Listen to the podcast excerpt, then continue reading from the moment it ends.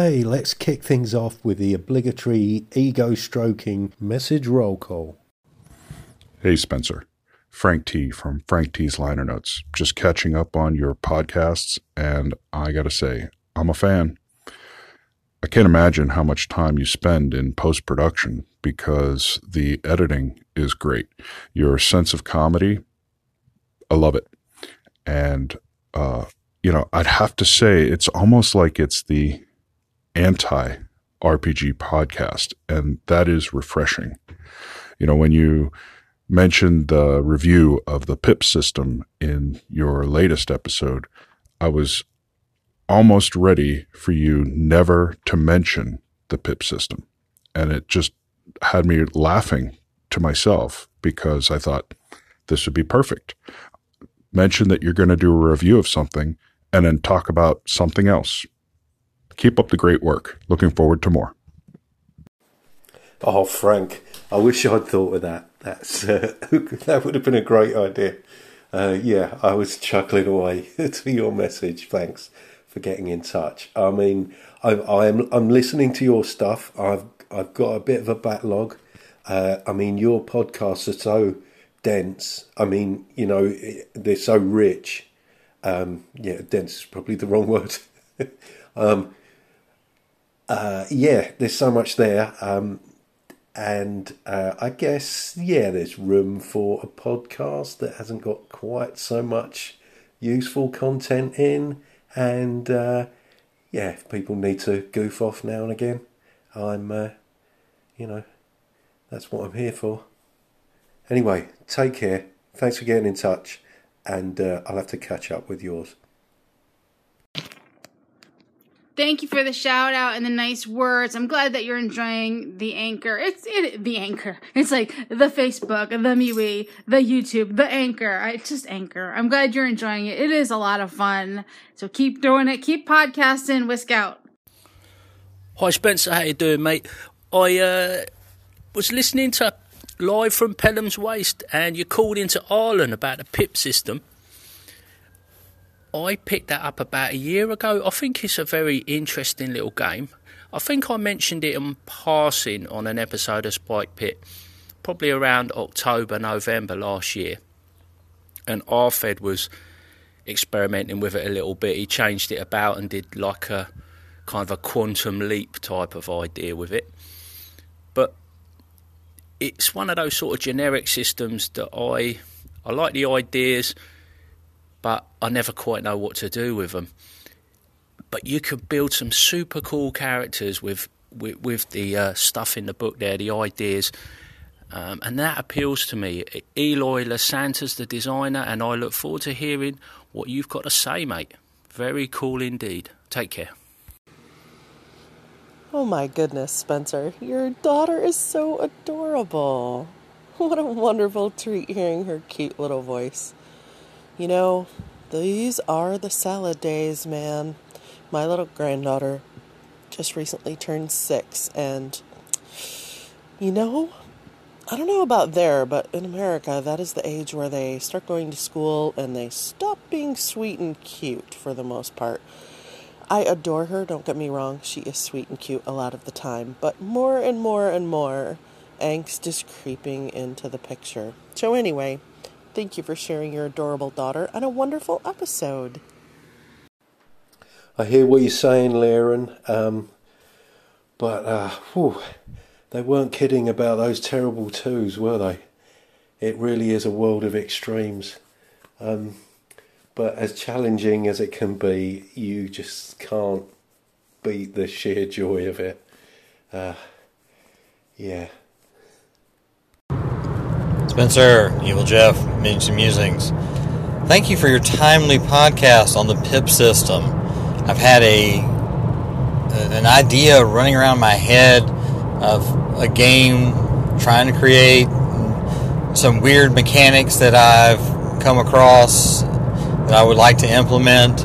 And that PIP system sounds like it has enough in it to be modified to do what I want it to do. Um, so thanks for the timely review of it. I'm going to go check it out and see what's what on it, and hopefully it uh, does what I want to do. Thanks a lot. Hey, Evil Jeff. Uh, yeah, glad you found something of interest there. Like I say, it's a very simple system. Um, it's very easy to see what you know, uh, what all the elements are doing and how it scales. And uh, yeah, yeah, I um, uh, hope it um, goes some way to helping you uh, achieve what you want. Okay, take care. Hey, it's Froth. I'm listening to your uh, top five movies. Ah, Chinatown. Ah, masterpiece. Never gets old. So well done. And then I just love even like Polanski's little bit rolling. Oh, hey, nosy fella, little kitty cat, huh? You know what happens to little nosy kitty cats? ah, but yeah, the ending, ah, the whole thing, so great.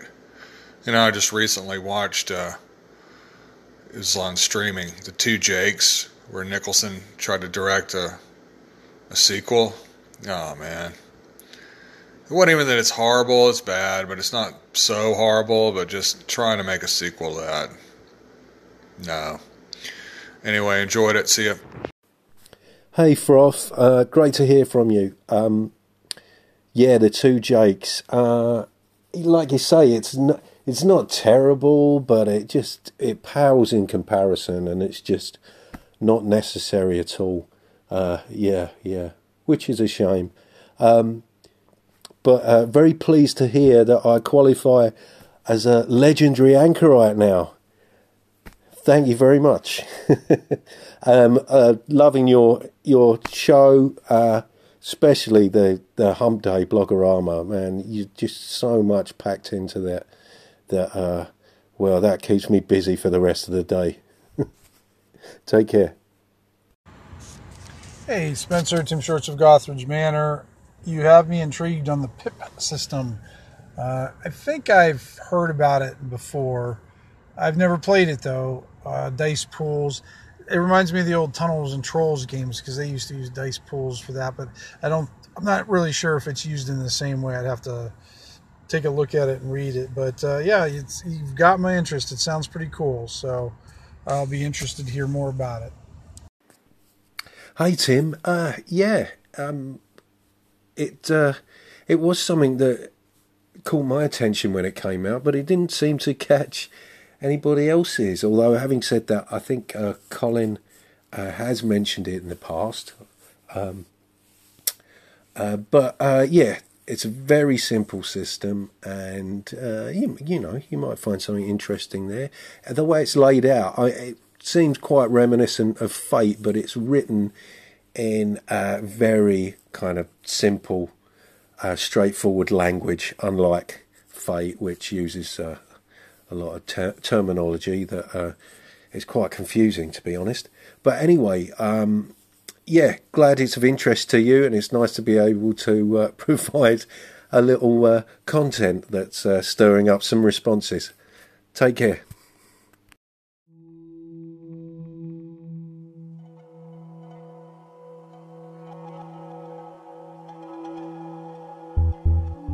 Hello, my name's Spencer, aka Free Thrall, and you're listening to Keep Off the Borderlands, a podcast about not playing RPGs. Episode 6 What do you make of the Southern Reach trilogy? Just a little heads up on what you're about to hear. Uh, this is kind of a ramble with uh, minimal editing. I hope there's some kind of coherence coming across in what I'm talking about, but failing that, if nothing else, perhaps serves as an insight into my pinball brain. You have been warned. I wanted to talk about something I'm working on. Um, well, I say working on. I haven't actually looked at it in well over a month and it's something I started messing around with.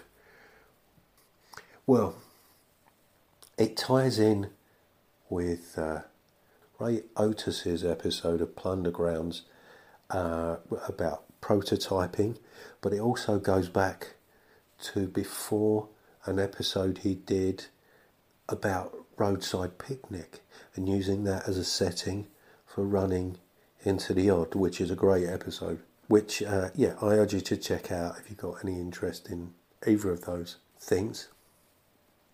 And yes, I was working on, I was kind of putting this thing together before then. Um, I'd just finished reading the uh, Southern Reach trilogy, and it really struck me as a great setting. It's it's essentially about exploration, which is the thing that interests me most, and not not just exploration of an environment, but exploration of character and how they, you know, respond. Actually, Ray mentioned the film Annihilation when he was talking about Roadside Picnic. Roadside Picnic, if you're not aware, is a, a Russian novel written in the 70s, maybe earlier than that, possibly. Uh, it was made into a film called Stalker, which is an interesting film, but very, quite different from the book. They're both great in their own respects.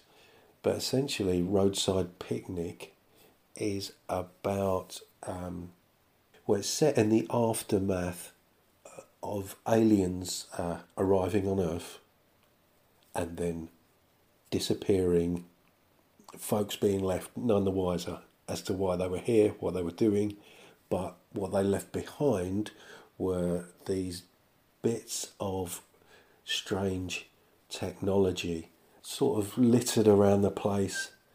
I mean, the title Roadside Picnic comes from the fact that, you know, it comes from a, a theory that's posed in the book that the aliens just, were just stopping on Earth momentarily as they were travelling to somewhere else, and what they left behind was simply kind of waste that they didn't want to take with them. So there were lots of these kind of curious items left around where nobody really understands what they do. Also, the aliens kind of left these anomalous areas in their wake, kind of permanently changed the environment. This that which has all kind of strange effects on the people who live around there. And there's um, actually there's a stalker RPG book which, regardless of whether you're interested in the system, is a great resource for um, you know for any game you might be running. Uh, if you're if you're interested in the setting at all. Uh, but yes, there are the parallels with uh, the Southern Reach trilogy. Um, the first book of which is Annihilation, which was made into a film, uh, which um, probably has a similar relation to the book as Stalker does to Roadside Picnic, in that they kind of take a sort of premise and do something different with it. Um, Annihilation uh, loosely follows the first book. There are elements of the second book in there, but uh, the events that happen in the film are uh, very different from the book. Um, the book itself, certainly the first book, is all written from the perspective of one character, and um, they're basically trying to comprehend this weird alien environment.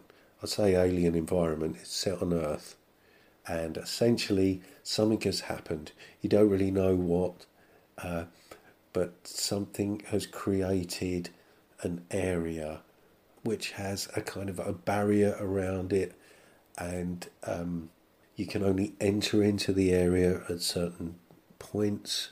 There's lots of strange things going on in there, not necessarily alien technology, but um, kind of environmental. The book's got a very kind of ecological, sort of environmental focus. And this area has kind of mutated and there are all kinds of anomalous features within the area. I, ju- I don't want to say too much because, uh, you know, you might want to read it. Basically, there's a kind of a shadowy organisation that is sending teams into the area teams of soldiers, teams of scientists. Several expeditions have been into the area and they it seems that they haven't really learned much about what's going on at all. Also, there's a suggestion that something from the area potentially has infiltrated the organisation, and um, and you really don't know what they're up to anyway. Um, but it struck me as, as perfect for an RPG. What I liked about it is it kind of suggested an idea to me that would lend itself very well to a, a one shot, but but would also be equally suitable as like a campaign starter. I want to say a bit bit more about the sort of the, the book itself. It's it's full of ambiguities, and because it, it's written from the perspective of different protagonists. First book follows one character, the second book follows a different character, the third book follows a handful of characters, and everything's seen from their perspective, and therefore everything's open to interpretation to a certain extent. So you kind of piece together what's going on, and uh, it's just a very interesting approach to telling a story. Because ultimately you and even though you end up knowing more than each of the individual characters you're still very uncertain about what it all means. And uh, I can understand that that might frustrate some people. Also there's kind of an ambiguity about what kind of genre you're reading about. There are elements in it which could be interpreted as fantasy. There's certainly sci fi elements to it and horror as well. Um, it's kind of a mystery, but it never settles on one thing. And that's all part of the mystery. But as for lending itself to the, an RPG setting, so I was thinking of it as kind of like a sort of a mini hex crawl. Get together a party, they get sent in, you know, they're given a task, find your way to the centre of the area and find out, you know, what's causing the bizarre goings on and then come out again. My thinking about possibly turning it as a launching pad for a campaign is that you could have anything in there. I mean, it strikes me as an idea that's somewhat similar to uh, Webster's idea of having a mega dungeon full of portals that could lead to almost anywhere. I mean, the centre of this thing could be a portal that leads to another world. You can make it more investigatory uh, as far as you know, finding out what the organisation's doing, what their link is with what's going on. Are they responsible for what's going on? You know, it kind of throws up all these kind of weird questions. And also, I wanted to come up with some sort of way of creating doubt in the party. I wanted to to come up with some kind of mechanism for, you know, what happens if somebody dies in the area. I want them to be able to re enter the adventure as something from within the area itself, possibly. You know, there there are a lot of. I'm um, reading this book as well, it kind of led me to several other stories. I mean, I subsequently ended up reading Roadside Picnic thanks to uh, Ray's recommendation. But it also, uh, there's a short story by H.P. Lovecraft called The Colour Out of Space, and uh, another short story called The Willows by Algernon Blackwood, which was a really interesting story. In fact, I, both of those are um, available as audiobook podcasts if anyone's interested in those. Um, although you might want to, you might want to try a couple of different versions because uh, a few of those are.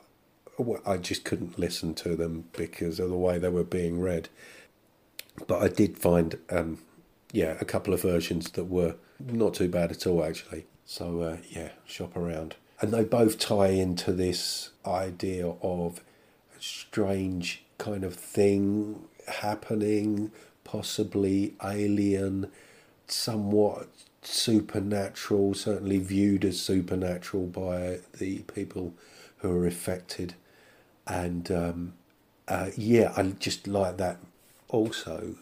Some kind of me- mechanic that randomizes the hexes to a certain extent while the characters are already on the adventure. You know, I mean, I was thinking about heading into the center of this place, and if they make it, they're instructed to head back the way they came, but the way they came is going to be very different from how they remember it.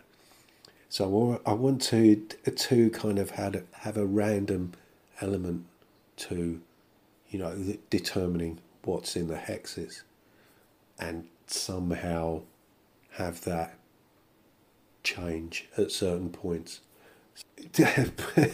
what I'm, I'm sitting here talking about sounds really quite ambitious considering that um, it's my first sort of foray into really attempting to create anything that I think might be of use to others.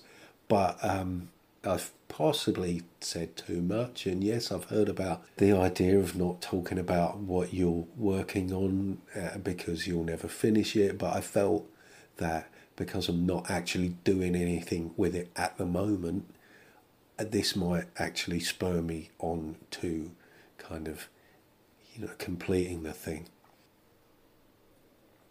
I was thinking about the possibility of giving the characters kind of uh, ulterior motives as well, as well as them, you know, the actual mission itself not being told what they're being sent into and not being fully briefed on what's going on.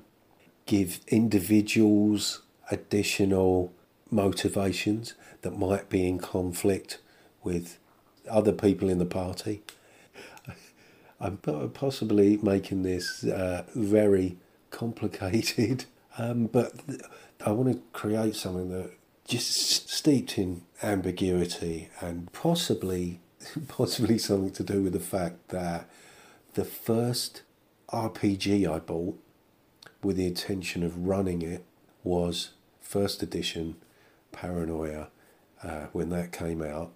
Uh, the, that really appealed to my sense of humour. I never actually got to run it, but I had a lot of fun reading the book, and I got a couple of the supplements which were equally entertaining. But um, yes, that whole idea of ulterior motives.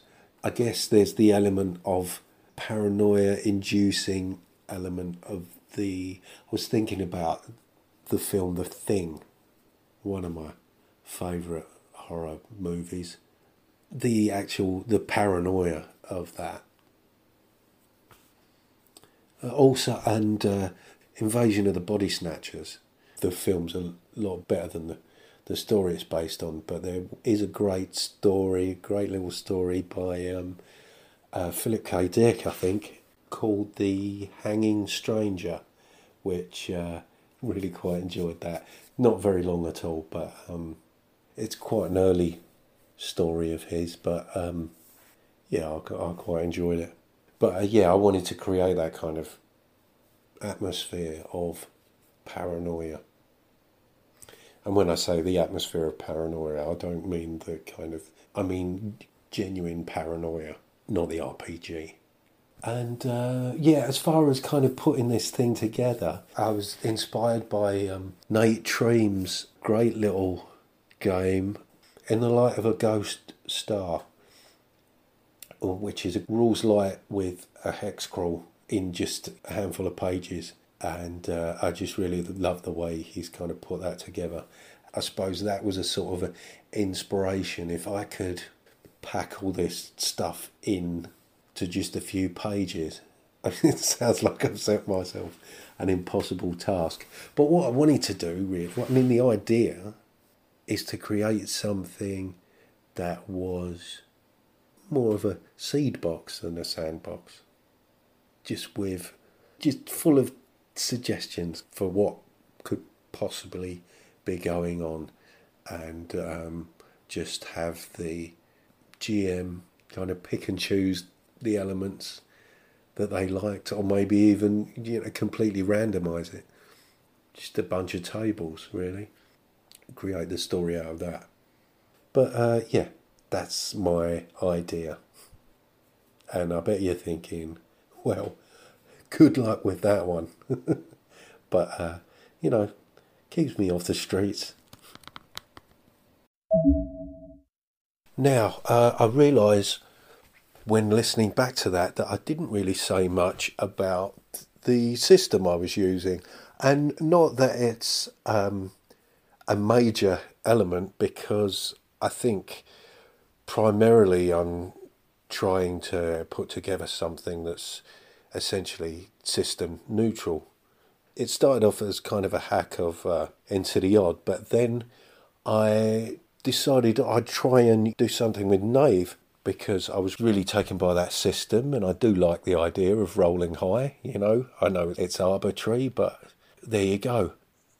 Um, I wanted to introduce elements of fear, some fear mechanic, but I wanted to play with this sort of uh, fear and a kind of a, a majeure reaction mechanic in the sense that we rarely, uh, quite often, we don't know how we're going to react in certain extremely stressful situations until we're actually confronted with those situations.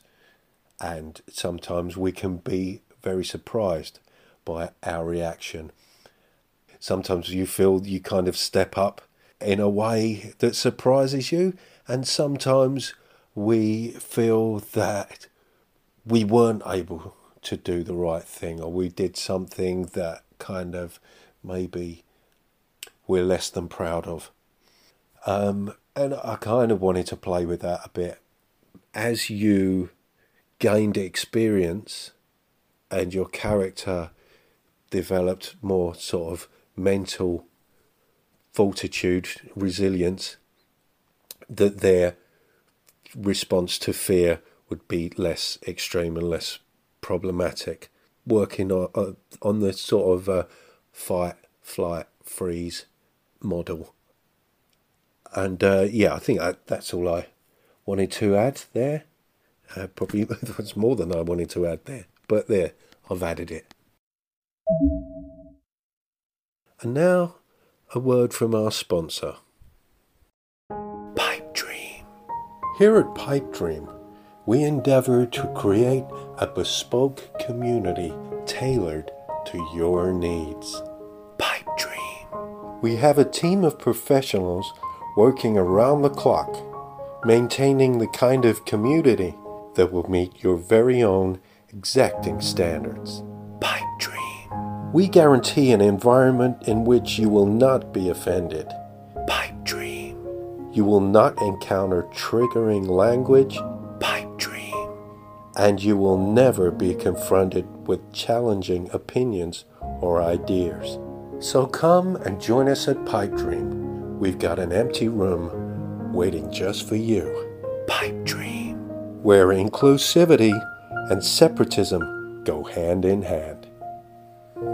We do not tolerate intolerance. Even cognitive dissonance could see you ejected from the program. In such circumstances, your fee is not refundable.